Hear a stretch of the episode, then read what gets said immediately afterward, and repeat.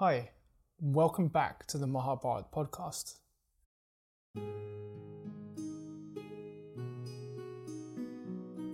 In the first session, we got a background on the birth and lineage of the blind king Dhritarashtra, the complex succession situation involving his younger half brother Pandu, and how this avoidable uncertainty laid the foundations for competing claims to the Kuru throne. Let us take a deeper dive into what happened when King Pandu and his wives took a step back from royal life and entered forest life.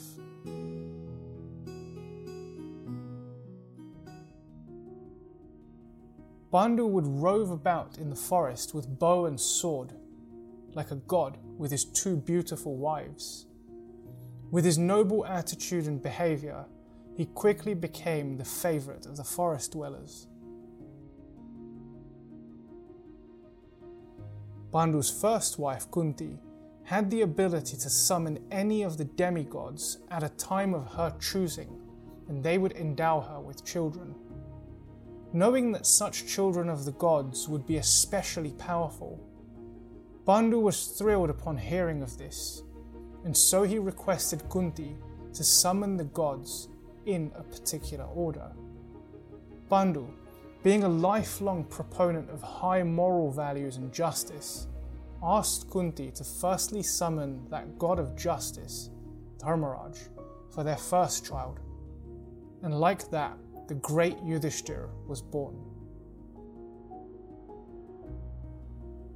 After Yudhishthir was born, Pandu conversed with Kunti that a warrior must be endowed with great physical prowess, and therefore asked her to request the audience of the wind god, Vayu. And so the mighty Bhim was born.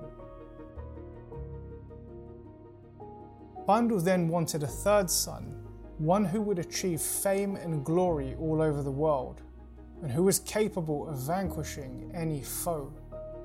Kunti summoned the king of gods, Indra, and so was born Arjun. Kunti, being reluctant to have more than three children from the gods, then together with Pandu asked for children for her co-wife, Madri. They asked for a son who was the most handsome, and another son who was the most knowledgeable, and so were born Nakul of unmatched beauty and Sahadev the intelligent. Meanwhile, in the royal palace of the kingdom of Hastinapur, Dhritarashtra and Gandhari were also pregnant, but the pregnancy took much longer than the expected gestation period. Gandhari, having heard of the birth of Pandu, Kunti, and Madri's children, grew impatient and struck her womb with heavy blows. This happened to lead to an unusual birth of a hundred fetuses who were then grown outside of the womb under the supervision of the royal physicians. Firstborn among the 100 children of Dhritarashtra and Gandhari was Duryodhan and then Dushasan. Vidur, the prime minister of Hastinapur, and also an adept astrologer and royal advisor, saw severe negative omens surrounding the birth of Duryodhan and did not hesitate to offer some harsh advice to Dhritarashtra and Gandhari. Vidur strongly suggested that the eldest son, Duryodhan, be discarded, citing that he would be the cause of destruction of the entire Kuru race owing to his evil roots. Dhritarashtra and Gandhari naturally passed on the advice of Vidur out of affection for their newborn children. Following this, Gandhari insisted to Dhritarashtra that she wanted to have a girl also, and thus Dushala was born. Lastly, there was a child resulting from the union of King Dhritarashtra with a servant woman, and he was called Yuyutsu, a half brother to the Kauravas.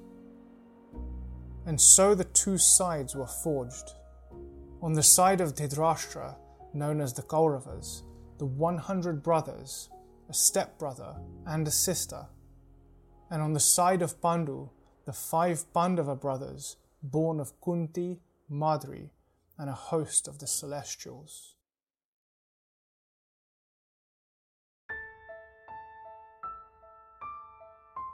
In the forest, an unfortunate incident occurred resulting in the sudden passing away of Pandu and Madri.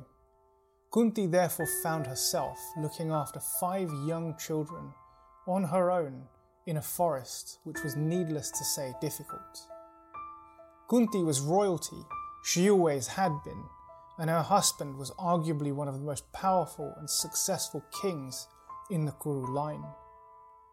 Pandu was also by default the first choice leader of the current senior Kuru leaders Bhishma and Vidur.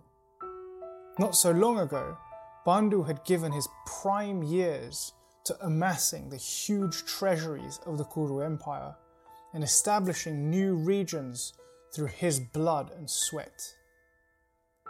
Surely this would not be forgotten. Kunti was surely entitled to return to Hastinapur with her children, especially in her time of need. And return she did.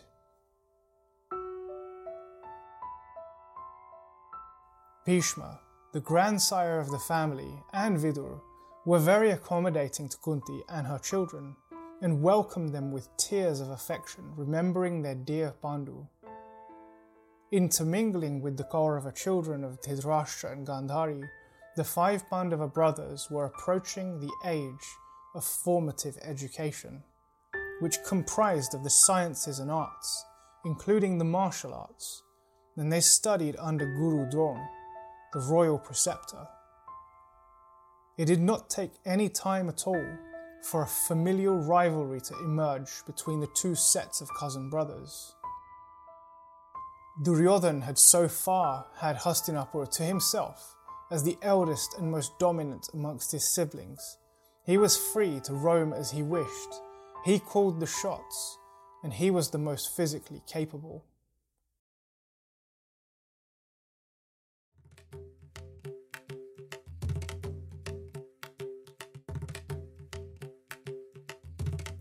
And then the Pandavas arrived. In Bhim, Duryodhan found his match. Being the son of the wind god, Bhim was endued with incomparable strength.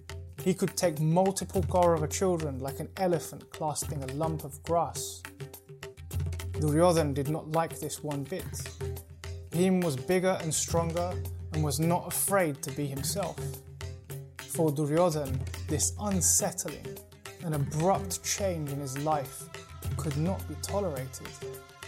He contaminated the minds of his brothers also with the seeds of envy towards Bhim and the Pandavas. As this envy grew, it led to dangerous and even lethal interactions between the young cousins. Feeling like Bhim was the principal threat to his pride, dominance, and comforts, Duryodhan would continue to make numerous attempts at Bhim's life, including trying to poison and drown him sage Vaisampayan, the sage who would later narrate the Mahabharata, to Arjun's great grandson, King Janamejaya, describes Duryodhan as the wicked youth who had nectar in his tongue and a razor in his heart.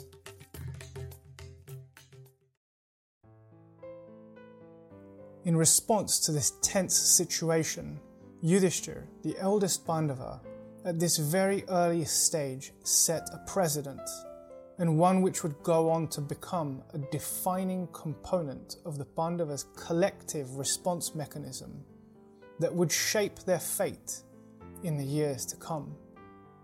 The response of inaction.